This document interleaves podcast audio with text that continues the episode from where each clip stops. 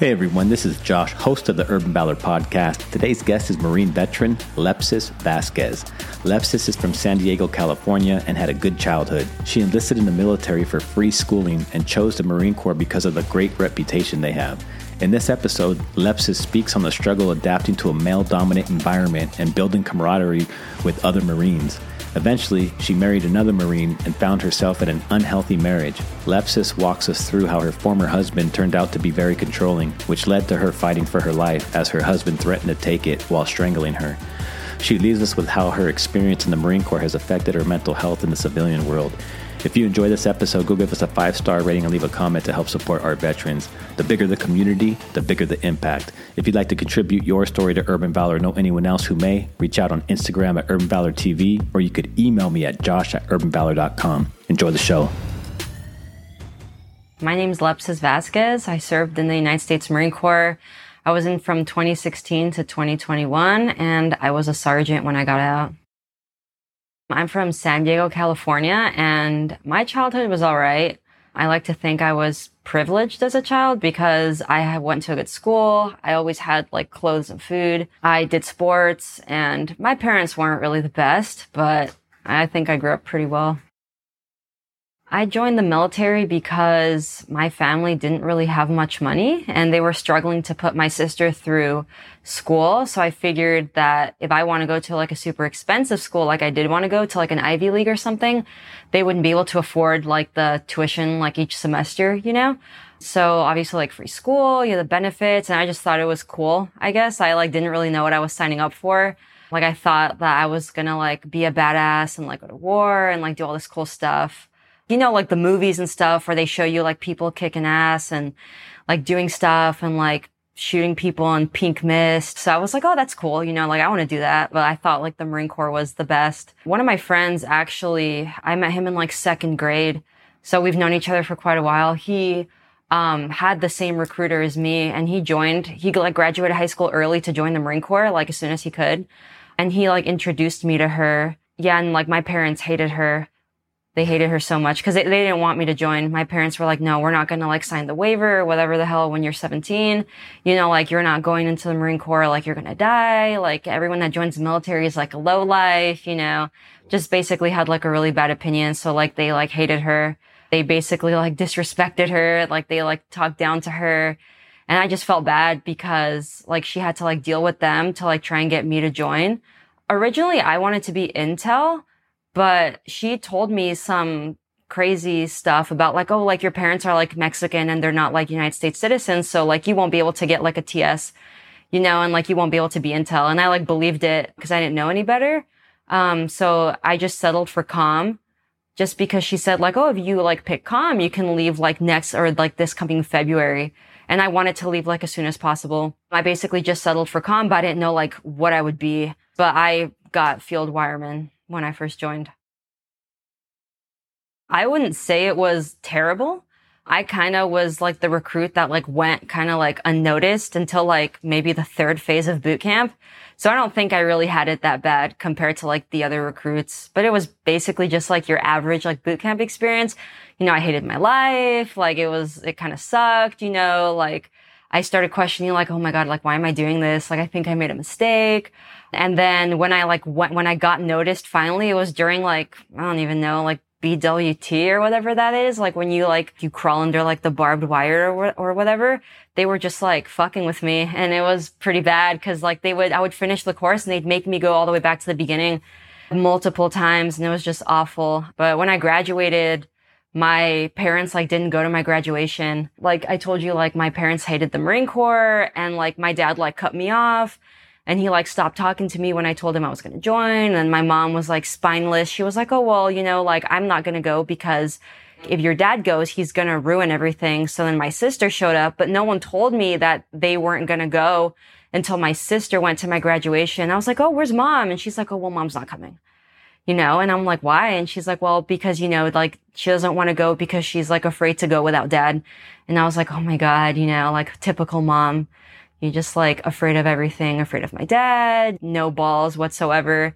So it was pretty, um, disappointing because it was like a really big moment for me because I felt like I had accomplished something like really big, you know, and like she wasn't there. I feel like to this day, I know she regrets it, but like I've like forgiven her, you know, cause it's not something I like hold a grudge about. But whenever I think back on it, it's just kind of like annoying to know that like she didn't think it was maybe like a big, big enough deal to just be like, no, I'm going without you, you know, to like be there for me. After boot camp, I went to MCT in like Camp Geiger, in North Carolina, or whatever it was called. And my experience there kind of sucked because yeah, I started gaining like a lot of weight because I just like would eat a lot and then like I wouldn't really exercise. So I kind of like, and I was out of shape too. I just feel like in boot camp, it just like sucks all the life out of you. So after boot camp, I was like skin and bones. So I didn't really have like strength. I didn't have endurance. And then when I got to MCT, like it was all like men and there was like what three women maybe like myself included in like the platoon so like the, everything was like fast paced like the combat instructors were all men and like i literally like i couldn't keep up with like the runs or like the hikes or whatever and like everything was like heavy. I had like never held a gun or like a rifle before before i joined the marine corps because my family's really like anti-gun. So like my first time ever firing any sort of weapon was like at boot camp. Even at mct i was like really afraid to like go to the range. It gave me anxiety um, cause I don't really think a good first experience shooting is like at boot camp where like they're all like yelling at you and you're like in a hurry and like trying to like load everything and like I didn't really have a good time at MCT. Being dropped into a male dominant environment, um, I feel like I was treated mostly the same. Obviously, there was like a bit of sexism, you know, like, oh, like she's a girl, she can't do that. Or like, when we were on like hikes, like I never fell out of a hike, which was good, you know, cause that would have been embarrassing. But it's like, oh, like, do you need me to carry your pack for you, you know? And it's like, I, I don't, like, I can hold my own weight you know, like I'm from California, I'm from San Diego, like I can do the hikes, you know, and then you have like male recruits from like the West Coast saying like, oh, you wouldn't survive a day in the West Coast because the Reaper or whatever it's called. But I'm literally from here. Like I can hike too. To just be like treated like, oh, like you can't hike, like this is too heavy for you, like you can't climb the rope, like you can't go through the O course. Because they didn't know me, they just kind of like assumed because usually like biologically, I feel like women are, you know, a bit weaker than men. They don't have testosterone sometimes they don't build muscle as fast. So I feel like people just assuming that about me, like not knowing like anything about me kind of like pissed me off. It was like just really irritating. That was kind of like the first time like meeting like bro type of dudes you know, like the like cocksucker types where they're like, oh, like I'm a badass, like I can do anything, or you know, like my job is more important than yours, or like, oh, I was gonna be infantry, but then blah blah blah, or like, like even in like com school, like, oh, I was a recon drop, so I ended up here. So they just think like they're better than you just because like they're men and like they joined the Marine Corps, but you're in like the exact same place as they are. I went to 29 Palms after MCT for com school. And I think MCT is when I found out my job for the first time, my MOS, because I just knew I was com, but I didn't know like which com I was. And I just remember opening up my folder and I was like, what the hell's a field wireman? I was like, what is that? You know? And then like the girl next to me opened up her like folder. She's like, oh my God, like I'm a 0651. I'm like a data systems admin. And she like started crying she's like, I don't want to go to 29 Palms. And I was like, okay. And then she like went through all this trouble to like change her like MOS to like Intel. And she went to like Monterey and like good for her. But like, I was like, what? It's a field wireman. So like I went to com school and then I remember like the first day I got there was like 110 degrees. And I was like, oh my God, like this kind of sucks. But I went with like this one chick that I depped in with, Courtney. So we were like really good friends and she was like the only person that I knew when I first got to 29 Palms. It kind of like cooled down a little bit from there. Like I didn't hate my life as much in com school because I was there for such a long time. I was there from like May to like November of 2016. Um, and I didn't pick up class for a while. So I was just stuck in some like holding platoon and it was so boring and there was literally nothing to do. Like we'd be in the lounge all day, like sleeping and like I was just like stuck in working parties, like the landscaping working party. And then I would like, I hated going to like the grunt chow hall because when we would like walk there and like we'd have to like give everyone like the proper greeting and like we'd get like yelled at by like all the grunts. They'd be like, Oh, you like, you didn't give me the proper greeting. And little like private Vasquez was like, Oh my God, like this guy's like a PFC or a Lance Corporal. Like I didn't know you had to give him the proper greeting. I thought it was just NCOs. So it was pretty like intimidating, um, to be there and like be like in the mix, like with everybody the most challenging part of com school for me, waiting to like, you know, get to the fleet, you know, cause everyone's like, oh, like the fleet's like amazing. And I felt kind of like trapped because in com school, like we weren't allowed to like go off base without like signing out. And we had to have like a buddy that was like the same gender. And there weren't many women. There was like two women in my class and I wasn't really friends with them. I didn't like them at all. So I couldn't really find like a buddy to do stuff with. And they were both light duty. So I couldn't like go to the gym and like I couldn't go out to like run. And then like I couldn't literally like do anything because we were just like so like under like lockdown. Uh, we couldn't have like a car. We had like curfew. We had like 5 million formations a day.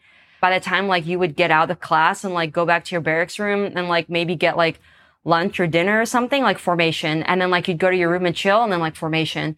And you try to like go to the gym and like formation. So that was probably like the most challenging part is just to like get into like a routine and like just being stuck and like not knowing like what comes next. And probably another part I hated was when I went to work for the first sergeant, I worked in like the company office and I hated her. She was the worst. She was like an alcoholic she, and she like always showed up to work like drunk and she would like take us out of our rooms at like midnight or one in the morning just to give us some stupid talk. And like she would like struggle to get on like the PT platform that they had.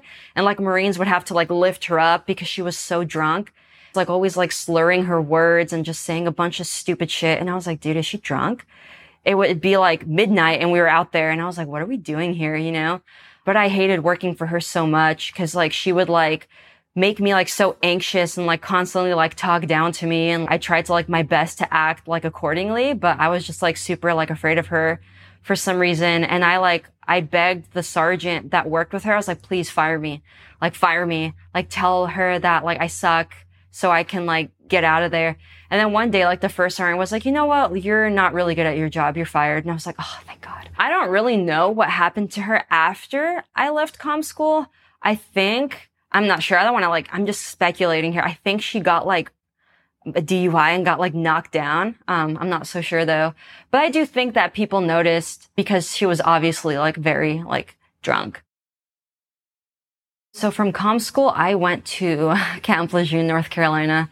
Um, and I remember the day I got my orders in com school, I was like super excited and I was like, I want to be on like the West Coast, you know, Miramar or Camp Pendleton or overseas. I like wanted to go to like Okinawa. Um, and then like some, someone came up to me. They're like, hi, you're going to Lejeune. And I was like, yeah, right. And then I like saw my name on the list and I was like, oh, fuck. Like I'm going to Lejeune. And I was like, no, like I, I was like, I've heard so many bad things about Jacksonville. It's like a shithole. There's nothing there, you know? And then I heard about my unit, 10th Marines. I heard it was like the place that Marines go to like die, you know, like your career is like dead once you go to 10th Marines because although like the batteries are deployable, like my headquarters company or headquarters battery was not deployable.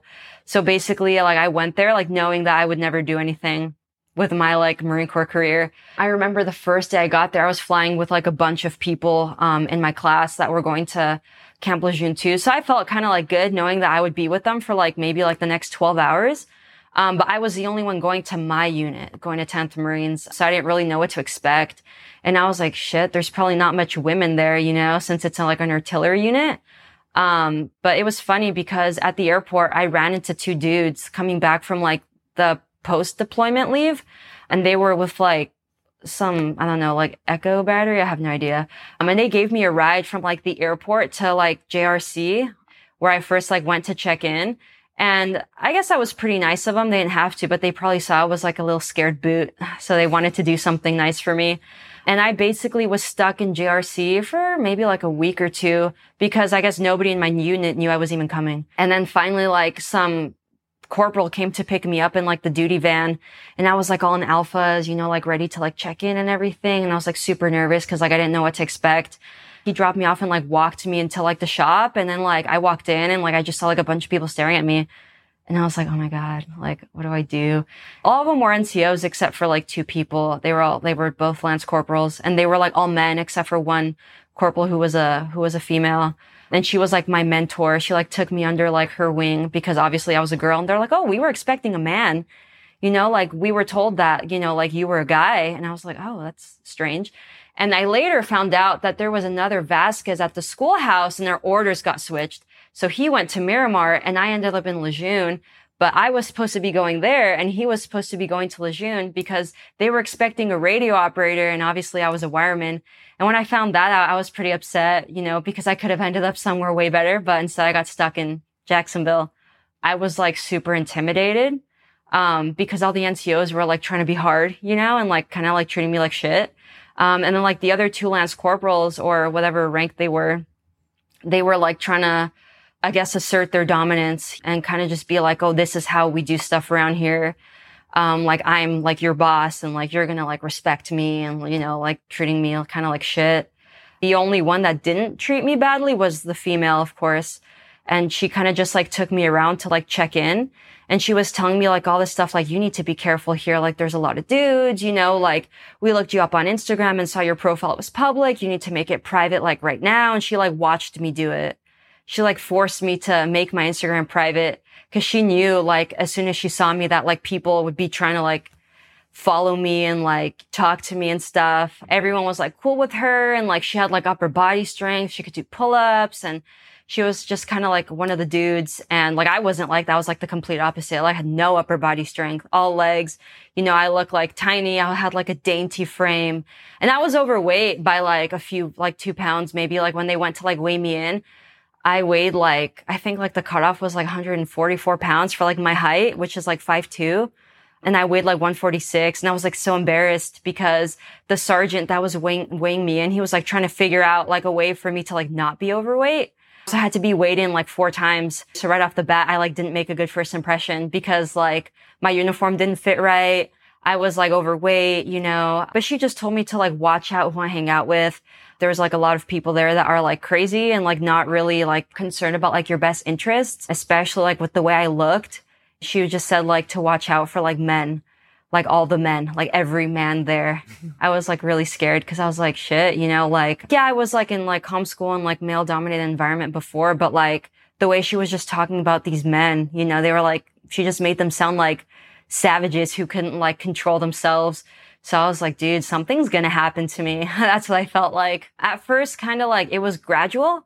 The two lance corporals that I worked with would be like, oh, like, you don't contribute anything to like the shop. All you do is like sit there and like look pretty.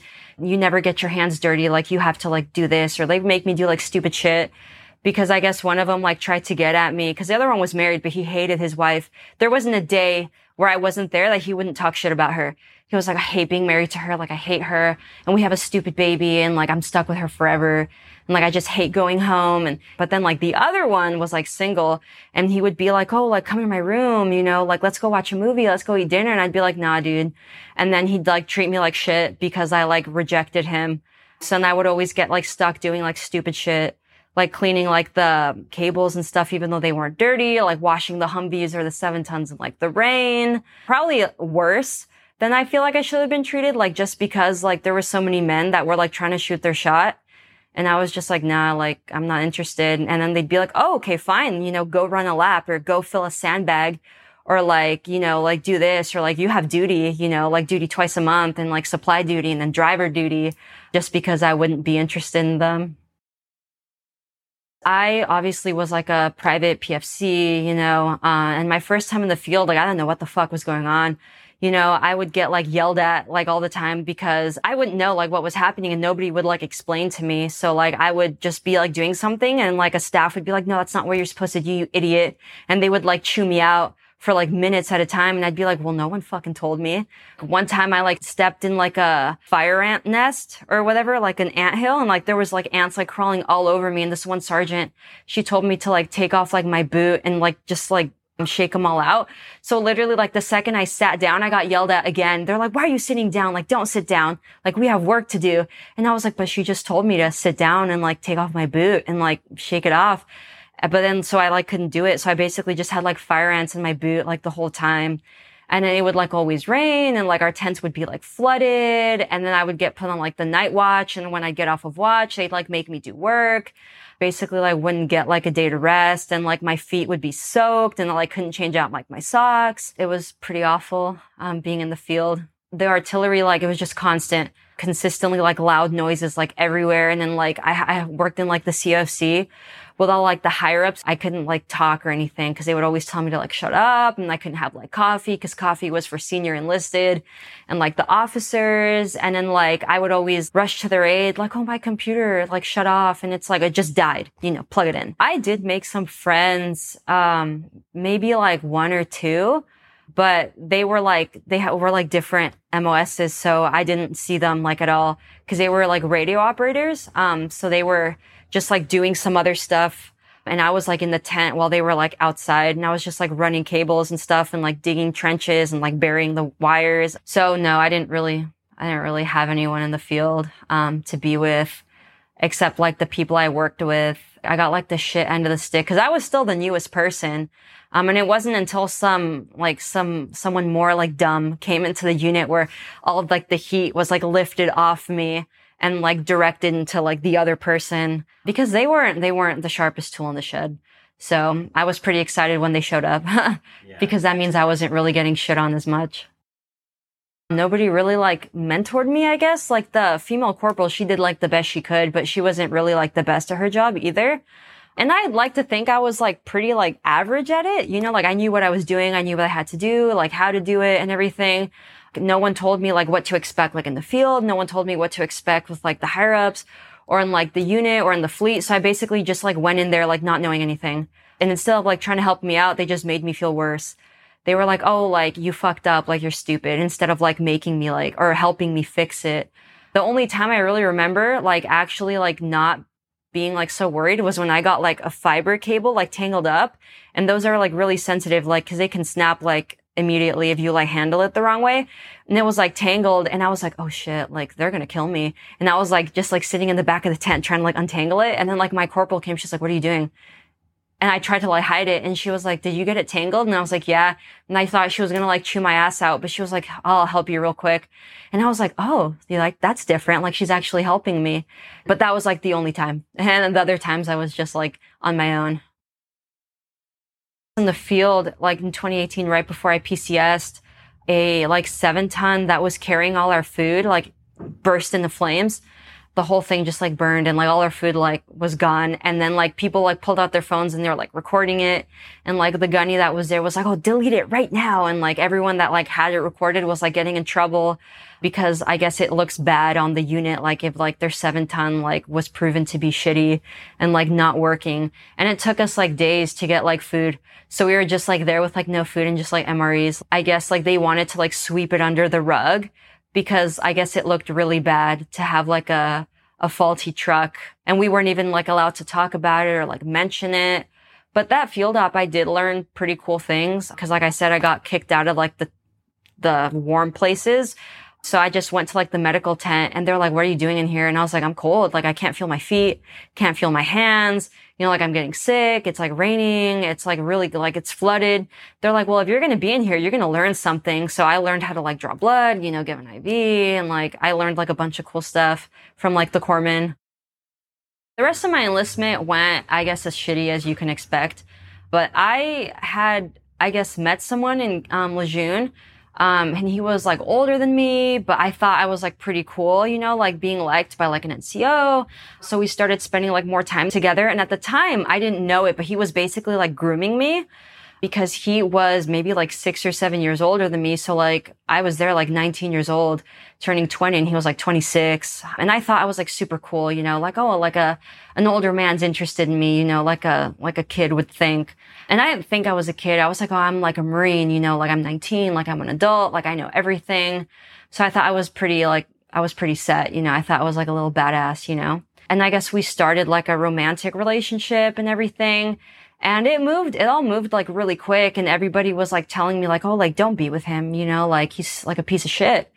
And I was like, no, he's not. He's like a good person. He like jumped into the ocean to save some stupid kid that was drowning. So I thought he was like a good person and I was like obsessed with this man, you know. He was a corporal and I was like a lance corporal, but I had met him when I was a PFC. Um, we just weren't really in like the same shop. Um, we didn't like really work together that much. He had like serious mental issues though. But I guess at the time I didn't notice that they were red flags. And I guess that just made like my time in 10th Marines shittier because I was with him.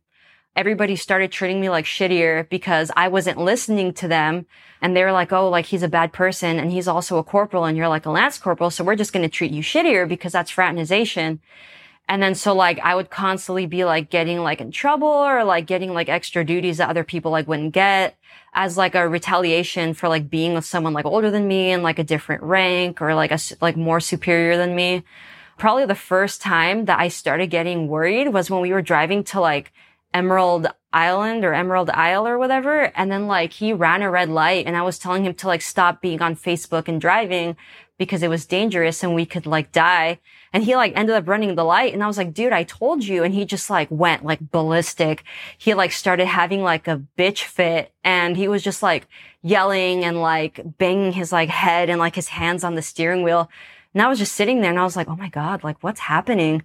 You know, and like I was afraid. I was like, this man is insane. But for some reason that wasn't enough of a red flag for me. So I like still continued to like be with him and like slowly, now that I think back on it, I could see that he was kind of like treating me like badly and like manipulating me. I had um, a bucket list of like stuff that I wanted to do and like see because I figured like if I'm going to hate my life in like North Carolina, might as well like try and make the best out of it and like go to like Asheville and like see the mountains and like go to like national park or two. And he would like play the nice guy and be like, Oh yeah, I'll help you like fulfill your bucket list, you know, like, um, I'll buy you like these nice things, you know, but then we were like driving up to like Virginia and there was like an abandoned shack on the side of the road. And he's like, Oh, that'd be a good photo opportunity. And I was like, no, it's not. I was like, why would I want to take, why would I want to take a picture next to an abandoned old shack? And he like got so mad at me for like not wanting to take a picture next to the abandoned shack. And he was like, Oh my God, like you're such a like stupid kid. Like you're, like, why are you being a bitch? You know, and like, you know what? Just fuck the bucket list. And you know, like, fuck you and fuck your bucket list. Like, I'm not helping you do your bucket list anymore. And like, basically just saying like all that stuff to me. And I was like, I wanted to like cry because I was like, Oh my God, like, what is happening?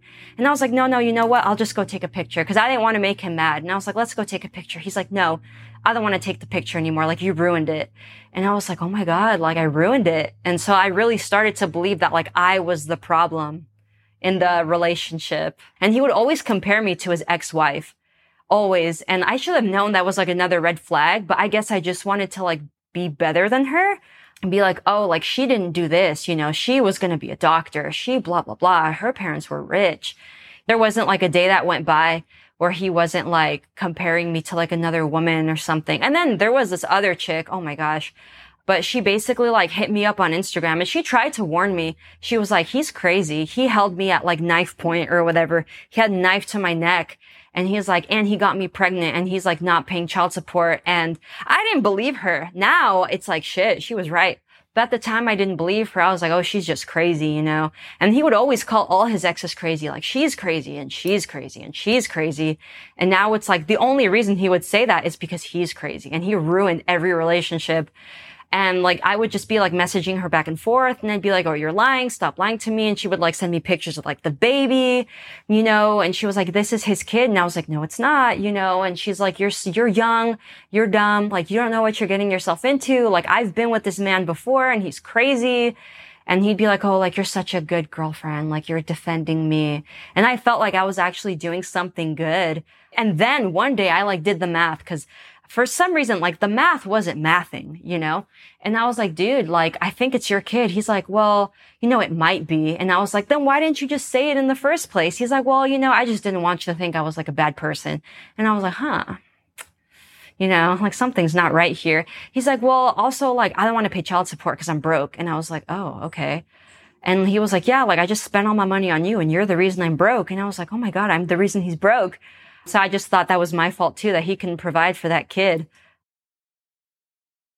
So he ended up proposing to me in a Cheddar's Scratch Kitchen. Um, and I honestly didn't really want to say yes, but I was like, everyone's watching. And I feel like if I say no, he's going to like kill me in my sleep. So I just said yes. And I like regretted it like instantly. Like I didn't want to tell my friends. I didn't want to tell my family. Like I didn't want to wear the stupid ring. Ugh, it was just like now that I think back, back on it, I like physically feel sick, like thinking about it. He proposed to me because he got orders to Okinawa. And then he was leaving and I obviously couldn't go with him because we weren't married yet, but he wanted me there with him. But I remember like sending a picture to like my best friend from high school and she's like, shit, what are you going to do? And I'm like, I don't know. I was like, I don't know what to do. Like, I can't just get out of this. Like, I'm already in it. Um, and then I remember like telling my sister, she's like, dude, you're so young. Like, you shouldn't be getting married. And I was like, I don't know what to do. You know, like, like, yeah, I love him, but I don't think I like want to marry him. And then like, obviously my mom didn't agree and my dad didn't agree. And then they were like, oh, like you're messing up. Like you're doing everything like the wrong way. You're too young. You can't even drink. And then I was like scared. You know, I had my, I was like apprehensive, um, because I had like a bad gut feeling but I didn't listen to it. Um, and then I ended up marrying him in December of 2017 in like a courthouse wedding in Santa Ana, California. And that night we got into like a huge fight because he wanted McDonald's and I was like, okay, let's go get McDonald's. I don't even remember what the fight was about, if I'm being honest, but I basically just like spent the night like alone in like the room and like the hotel room crying. And he was like, Oh, because of you, I had to eat like my McChicken in the elevator, like crying on the floor. And I was like, okay, like that sounds bad, but like I spent like my wedding night just like crying my eyes out, like in a hotel room, like by myself. That's when I feel like I should have known it was going to not be a good time. And then like the next few days we went to get like we went to like pick up like our marriage certificate or something because I needed it to like change my name and like go to IPAC and do all that stuff because I was really excited. And we got into a fight on the way from San Diego to Santa Ana to the courthouse. And he literally was like about to throw our rings like in the freeway. We like pulled over to the side and he was like berating me and like calling me dumb and like names and like, you know, like bitch, slut, all that stuff. And some trucker pulled over. He's like, are you guys okay? He's like, oh yeah, yeah, we're fine. We're fine. And then the guy was like, I don't, you guys don't look okay. And he's like, yeah, fuck off. We're fine. And then he almost like threw our like rings in like the freeway. And I was like, what the hell? You know, I was kind of freaking out. And I was like, bro, I kind of want to like annul this marriage. But I was like afraid because obviously like that man had like issues. So I felt like he was going to kill me, you know, if I wanted to like stop the marriage. That's what we did. We like got married and then like I pushed super hard to like get orders eventually I did get orders, but right after, as I was saying, that our leave ended, I went back to Lejeune. Um, and I was like super excited to be like married. You know, I went and like changed my name and I was like super happy. But then like every day he would like threaten me with divorce. He would want to be on the phone with me all the time on the drive to work, on the drive to the chow hall, on the drive back to the shop, on the drive to the barracks, on my drive to the gym, at the gym. And it'd be, it'd just be like, dude, like, I just need a second to myself. I just want to listen to music. I want to like chill. I want to watch Netflix. I want to take a nap. I just want to eat my lunch in peace. I want to eat my dinner in peace. And he would be like controlling me, like, oh, you can't go to the chow hall with so and so. You can't drive your Marines. Uh, they can't get in your car because they're men. And I'm like, dude, they're my PFCs. Like, I have to drive them. They don't have a car. It's like, no, you can't drive them you know, like they're going to like hit on you or they're going to, and then you're going to fall in love with them and then you're going to cheat on me and then you're going to leave me. And then like, he's like, I need you. But then he would like be like one extreme and then like the other extreme, like, fuck you. I hate you. Like, I'm going to divorce you. I regret marrying you and then like, oh no, I love you. I need you. Please don't leave me. Like, we're going to be married forever. Like, I, I, won't do this to you again. And it was just like the endless cycle of like abuse, like psychological, like abuse, because obviously like he wasn't there. So he couldn't physically abuse me. And yeah, I mean, that's just basically how my time went from like January when I got back from leave to like June or July of 2018 to when I got to Oki we were in the field for like a while and then uh, we got back and I was driving to a friend's house to do laundry because everybody in the barracks was doing laundry and our washers and dryers sucked. So I didn't want like my shit to get stuck, you know, in like the water and then smell like shit. So I asked a friend if I could go to her house and she's like, yeah, sure. And like on the way back, I just wanted to chill. It was like midnight and I was heading back to the barracks and I just like want, I had a long day, you know, cause we got back from the field. I had to go clean my stupid weapon. And then like I had to go back, you know, to my room, sort everything out and then drive to her house and then drive back. And then like he was like calling me and I was like, dude, look, I just need a second. I just want to listen to music. I want to drive in peace. It's a 20 minute drive. And he was like, no, you're going to talk to me right now. And I was like, I'm not going to talk to you. Like, I don't want to talk to you. I just want to chill. And he's like, why are you cheating on me? Like, is there another man in the car? And then like he kept calling me and I kept like hanging up, like pressing like the button on the side of the, like the iPhone. That's when he just went like crazy. You know, he was like calling like the girls, the girl whose house I was just at. He was like texting me you know, calling me like names, being like, oh, like you're such a bitch, you know, like I should never married you, like I hate you, like I hope you get into like a car accident and die, you know, just stuff like that. And then like when I got back to like the room or my barracks room, then I answered the phone and I was like, I shouldn't have answered the phone because then he was just like berating me. When I turned 21 that year, on my birthday, he started like a big fight. And then he was like, no, fuck you and fuck your birthday. And basically like, I didn't like talk to him at all. And like, he would just send me like text messages like, oh, fuck you. Like, I still hate you. And then I just remember like my mom calling me and then like just talking to her like on my birthday. Um, and that's basically it. Like that was the only person I spoke to because like he wouldn't call me. He wouldn't answer my texts. He wouldn't like say he is like sorry. I finally got orders and I was super excited and I ended up going to 7th Com on Camp Hansen in Oki. And when I first got there, everything, I thought everything was going to get better because I was like, oh, well, we're separated right now. So it's stressful. When we're together, it's going to be so much better. Like everything will be fixed. Like we're not going to be like fighting anymore. He's going to treat me better. Like everything's going to get better. And he like picked me up at the airport after like a day of flying and he had like flowers and he was like super excited. And I was like, oh, finally, you know, everything's going to get better. And he like took me to Family Mart and he got me like ice cream we like checked into like the hotel on base and like everything kind of was fine for like a day or two. And I went to my unit to check in. I met like you know, like the company gunny and like some sergeant and then like the clerk, the company clerk and like they liked me and everything was fine and he, they liked him. They're like, wow, like you got a good one. And in my head, I was like, ugh, you know, like not really. Also, like we didn't have a house yet because I told him, I was like, can you look for a house while I'm still in, in Lejeune because I don't want to get there and live in the barracks. I want to get there and move into the house. Cause that's just like less stuff I'll have to move, you know? And he didn't find a house because he didn't listen to me. And he basically was like, Oh, like it's your fault I didn't find a house, you know, because like you didn't help me look. And I'm like, I'm not even there. I wasn't there. I couldn't help you look. And then I gave him money to buy me a car and he bought me a car I didn't want and then had someone else register it under their name and they didn't want to give the car to me. So they basically kept the car and I didn't get my money back. So I basically bought someone else a car. I ended up having to live in the barracks for like a week or two because he didn't find a house. And then finally I like moved into the house with him. And then everything was fine for like a day or two, but then he started like working out in town at like a bar because he liked to think of himself as like an entrepreneur. He was like, Oh, I'm going places, you know, like I'm a businessman. And he would just like do business with like the Japanese locals at like some bar by like Kadena Air Force Base. And then he would never like let me go. He'd be like, Oh, like you're not, I don't want you to go because you killed the vibe. Like you just sit there and you don't talk to people and all you do is like sit there and drink and like laugh at people's jokes. And like I'd just be at home all day and all night and he'd like never come back. And I would just be like watching movies like by myself and like he wouldn't let me have friends. He wouldn't let me go out. I didn't know anyone because I had just gotten there. I just didn't really have a good time like my first like few weeks in Japan. I was fortunate enough to get to 7th Com when I was a corporal. So I didn't really get treated like shit because the shop was kind of run by NCOs. Um, and my experience was pretty good. I first got to the unit and I was treated like with respect, you know, like I made friends pretty quick because all the NCOs kind of like banded together. But I didn't really experience much of the unit. I got thrown on an op like right away. My first like two, two, three weeks there, I already got thrown on an op. And we kind of like did the build up where we just like configured everything like in the shop and then we took it over to like a different base and set everything up. And I basically had like a night watch every so often. And the sergeant that was in charge of me was pretty cool. She would let us go in like our civies to like the watch because the op hadn't started yet. Like there was no secret stuff. Like we could have our phone. We could just chill. We just had to watch the gear. So I was just getting to like know people. And so like I didn't really know anyone. And then one night I got invited to like a going away for this other NCO that had been there for a few years that like everyone liked. So I was like, oh, okay, yeah, I'll go. You know, like I don't have friends.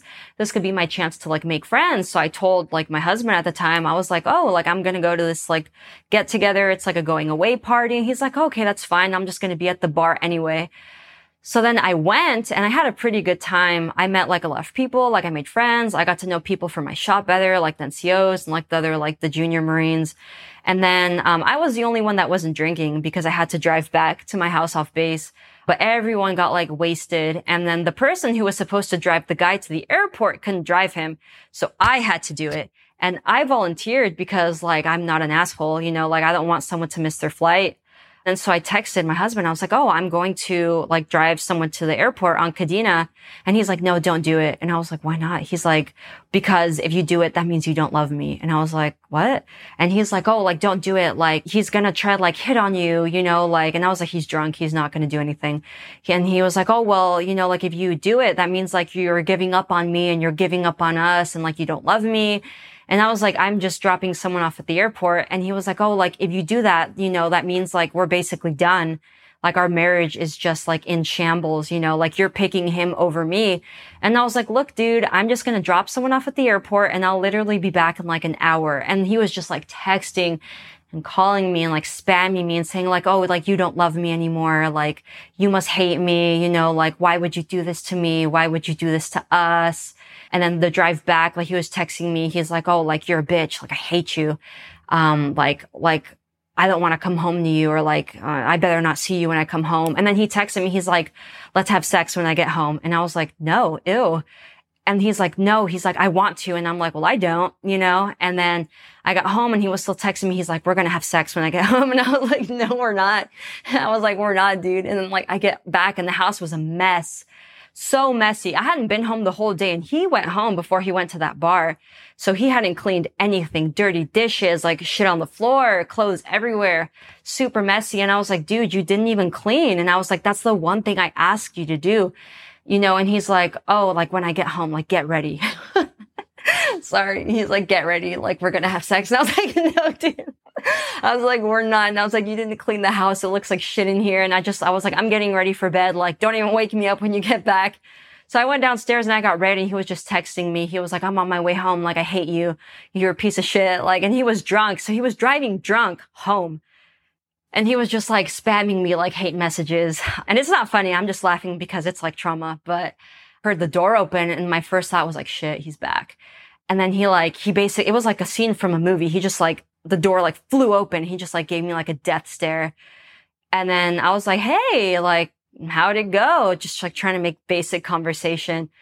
And he like ignored me and I was like, Oh, like, what's up, dude? And like, I like kind of like started to try and like talk to him to kind of like, I already knew what kind of mood he was in because I, at that point it was like two different extremes. I could like tell.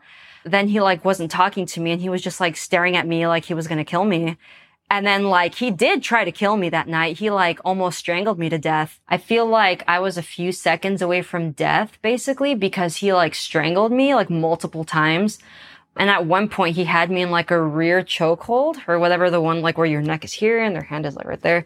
And that's when I was like losing consciousness basically. Like my head felt like it was about to explode.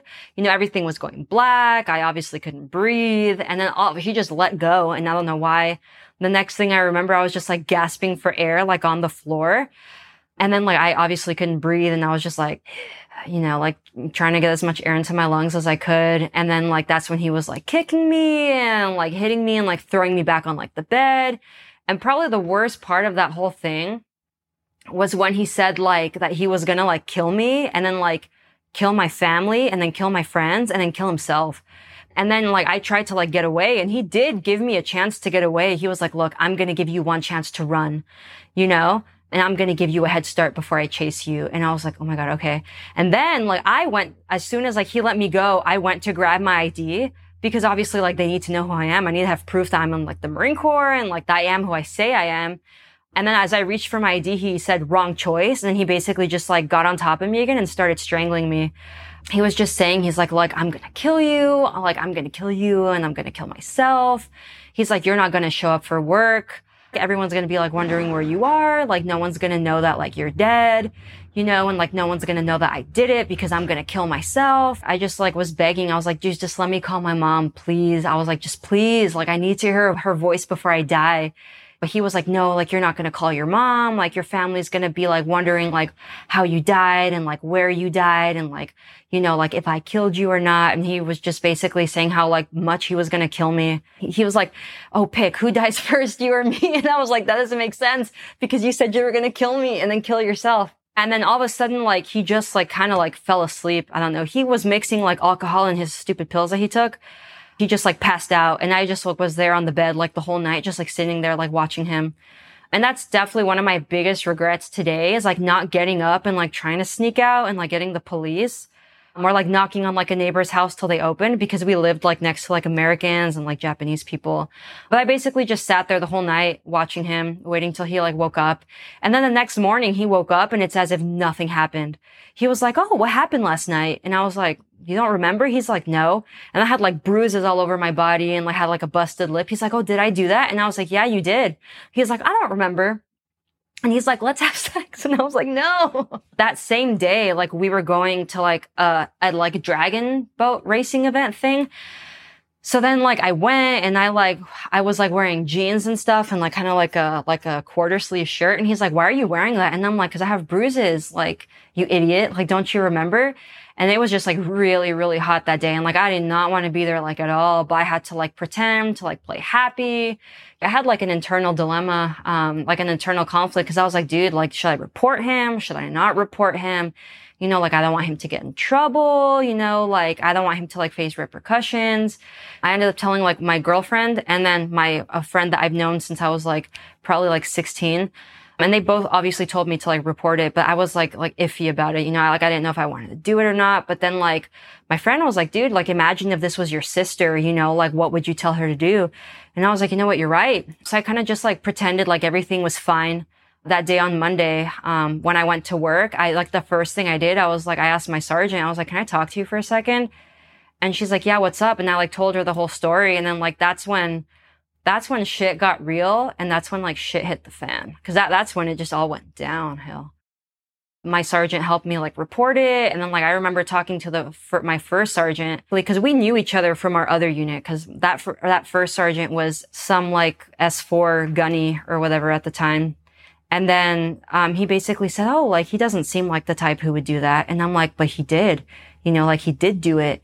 And then he was like, oh, well, you know, like, I don't know, we should get the police involved. And I was like, well, we need to. I went to PMO and they took my statement and then I had to go to like Torii Station to talk to like the army people, like CID or whatever. And I spent like 10 million years there. I got home at like two or three in the morning the next day. Like I had to go to work again. And then basically like the whole command knew at that point and I had to go like talk to like my company commander and then I had to go talk to like Sergeant Major and then the CO. And I guess like that's what really made me like lose like respect for like and faith in like the Marine Corps because I want to talk to my Sergeant Major, which was Sergeant Major Bradley, first name Nathaniel.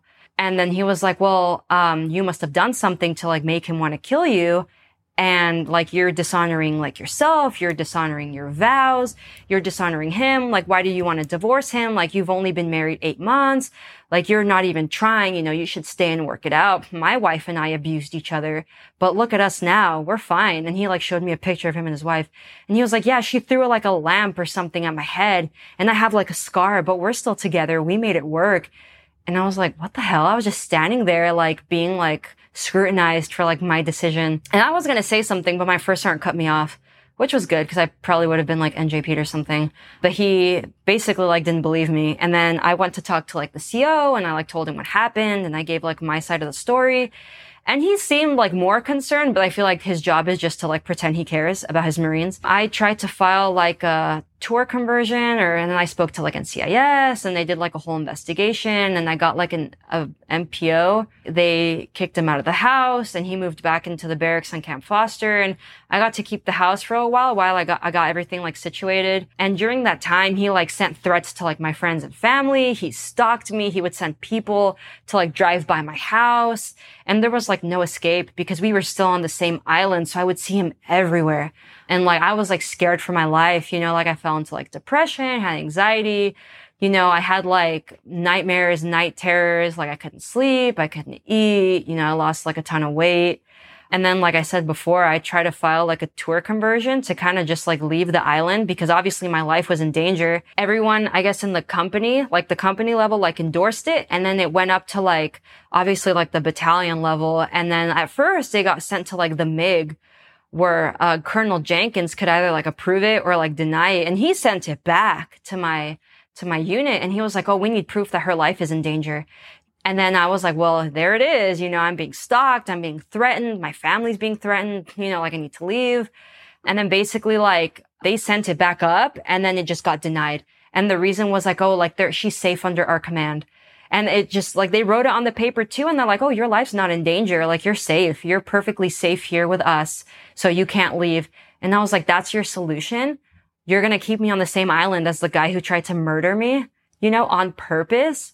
I filed like an unrestricted report or whatever, like where like, you know, like, and I tried to take him to court and the investigation took forever.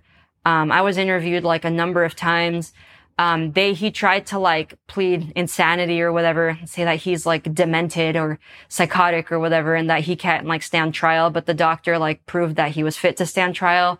And after like a year, I, we finally got like a charge sheet and he was going to be charged with like assault and like battery or something like that. But then the trial day, even like the first court appearance kept getting like pushed back. And he knew he was fucked because he hired like a civilian lawyer too, instead of like the Marine Corps lawyers they took like my weapon away. I couldn't do anything. Like I, like I felt like unsafe, you know, and I had to go to therapy and like I couldn't go anywhere because we were still married. So like if I was even hanging out with someone of like the opposite gender, they'd be like, Oh, you're a whore, you know, like you're cheating on him, like you're like NJP for what it, like infidelity or whatever. So like I couldn't like go off island to like just chill on like the 96s. Like they wouldn't let me do like any of that stuff until I was like legally separated or divorced. Um, the divorce process was like awful because obviously like we had like a restraining order. So I couldn't even like talk to him and be like, sign the papers. And my lawyer had to like serve him the papers and he wouldn't even sign them. It took him like weeks and weeks to sign the papers. And he was like begging me like on our supervised phone calls. He's like, please don't divorce me. Like I'll change, you know? And he was like crying on the phone. And I was like, no, like I'm going to divorce you, you know, like you're a piece of shit. And then I had to pay back a fuck ton of money because when we first got the house, they gave me money to like move into the house and like pay like the first month rent and like all this stuff. So it was like 10 grand. So then they took that money away from me and I didn't get paid for like five months. So I was just there, like in the barracks, like I couldn't fill up my car. I couldn't get food.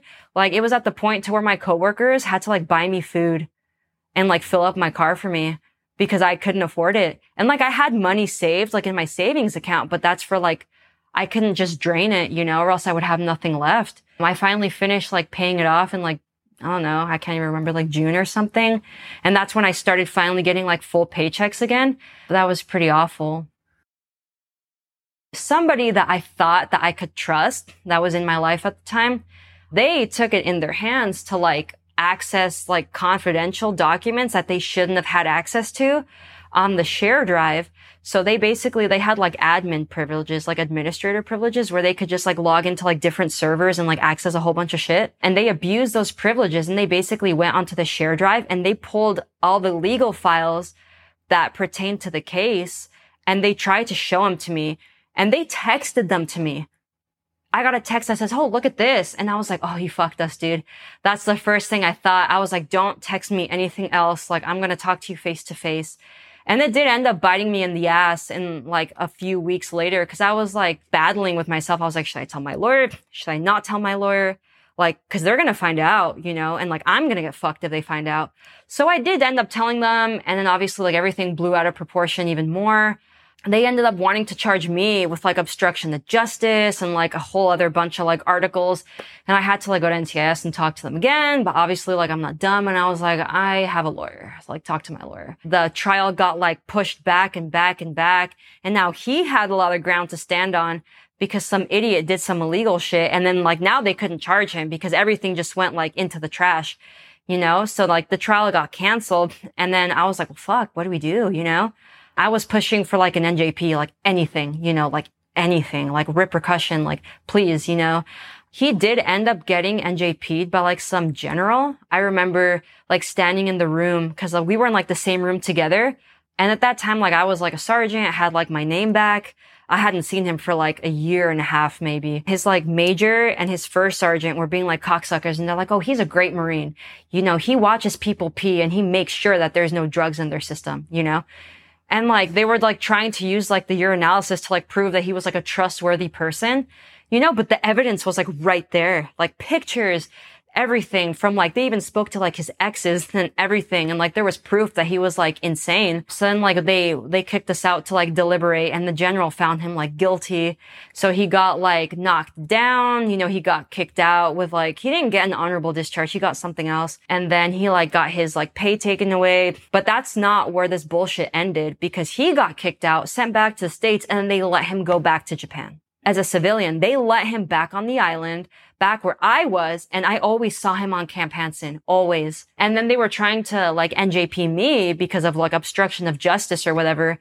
In my command, eh, they had completely changed over, different captain, different first sergeant, right? And they were basically fighting for me. They're like, she literally like had nothing to do with this. I basically like got a 6105 saying like I tried to like obstruct justice and I wrote like a rebuttal the CO had signed it, right? And I wrote my rebuttal and I signed it. And the CO was like, oh, never mind. I'm going to change what your 6105 says.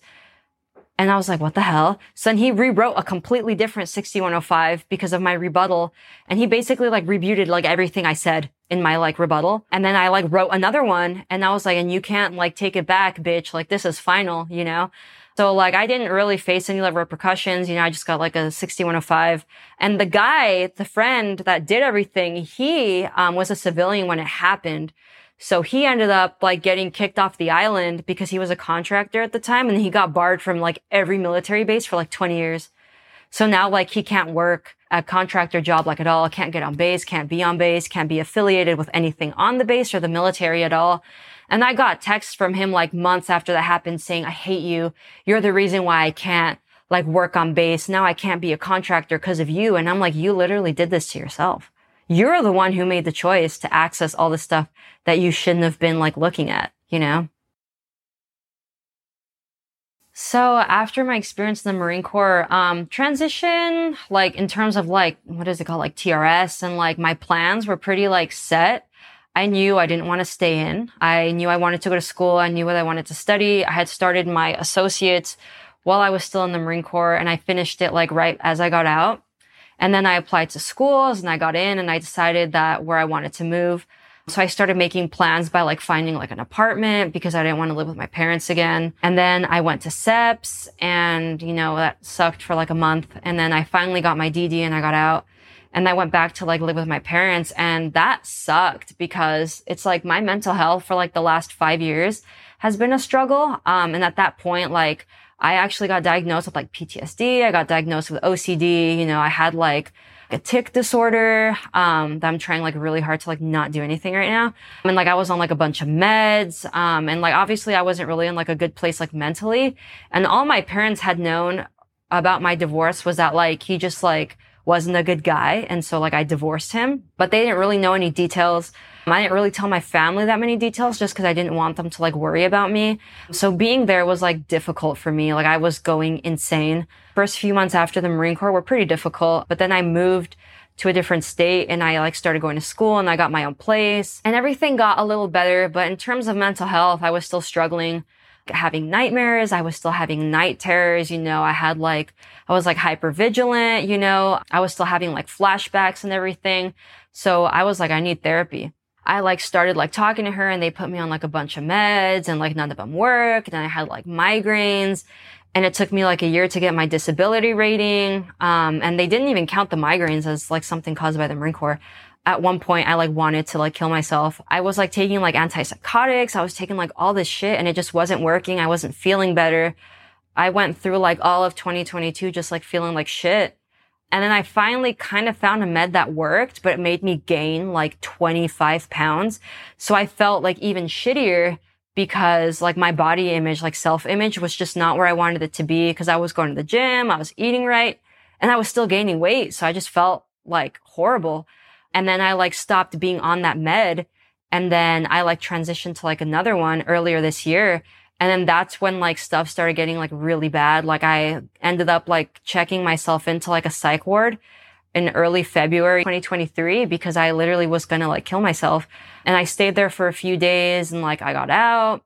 And then I like, I guess I had like more intense like therapy sessions, like more frequently. And to this day, I still haven't really been able to process the trauma just because it's like really heavy. So if we do too many sessions at once, I'll feel like I'm going to kill myself again. So we have to like stop every once in a while. And like, I can't get off my meds because I'm so dependent on them.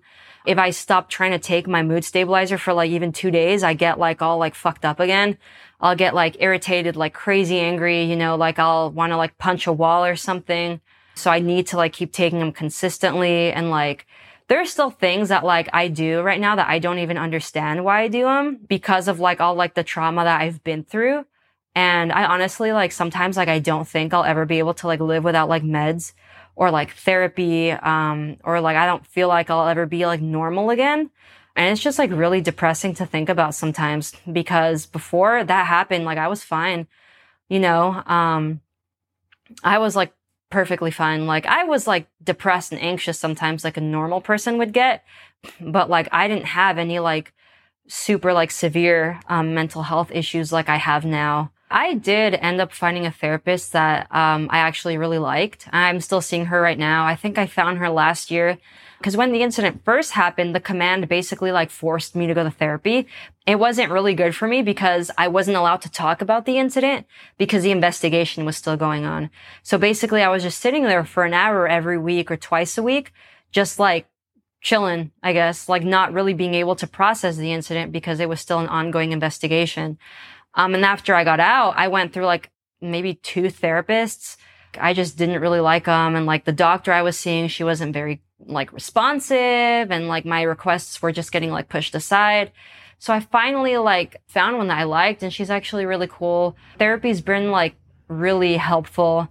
Um, I've been able to like process a lot of things, not only from like the trauma in the Marine Corps, but also like in like my childhood and like stuff going around me. And I've learned like good, um, like coping mechanisms. And it's really helped me to like not be like as stressed about stuff. And it's helped me understand why I react the way I do to certain things. And it's just, it's been a really validating process overall. When I first reported the incident, like not really a lot of people believed me. Most of the people who didn't believe me were like higher ups or men. So I really had to fight to just be believed. And I feel like that's a lot of the reason, or that's like a big reason why a lot of like people, women especially, um, don't really report abuse. And I feel like that's an even bigger reason why men wouldn't report abuse because who's going to believe a man's getting abused, right? There's going to be someone out there that would believe you. Like I would believe you, you know, like if you told me. So I would just say to like rip the band-aid off. And I know it's scary do the scary thing now and just be scared later is what I would suggest. And I also have something to say to the the four people who fucked me over. So first of all, First Sergeant Kearns, fuck you. Sergeant Major Bradley, fuck you too. Lieutenant Colonel Hladd, fuck you again. And fuck you, Colonel Jenkins. And yeah, so you guys didn't take me seriously. I could have died. You said I was safe. I didn't feel safe. So you can all go suck my dick. And that's all I have to say.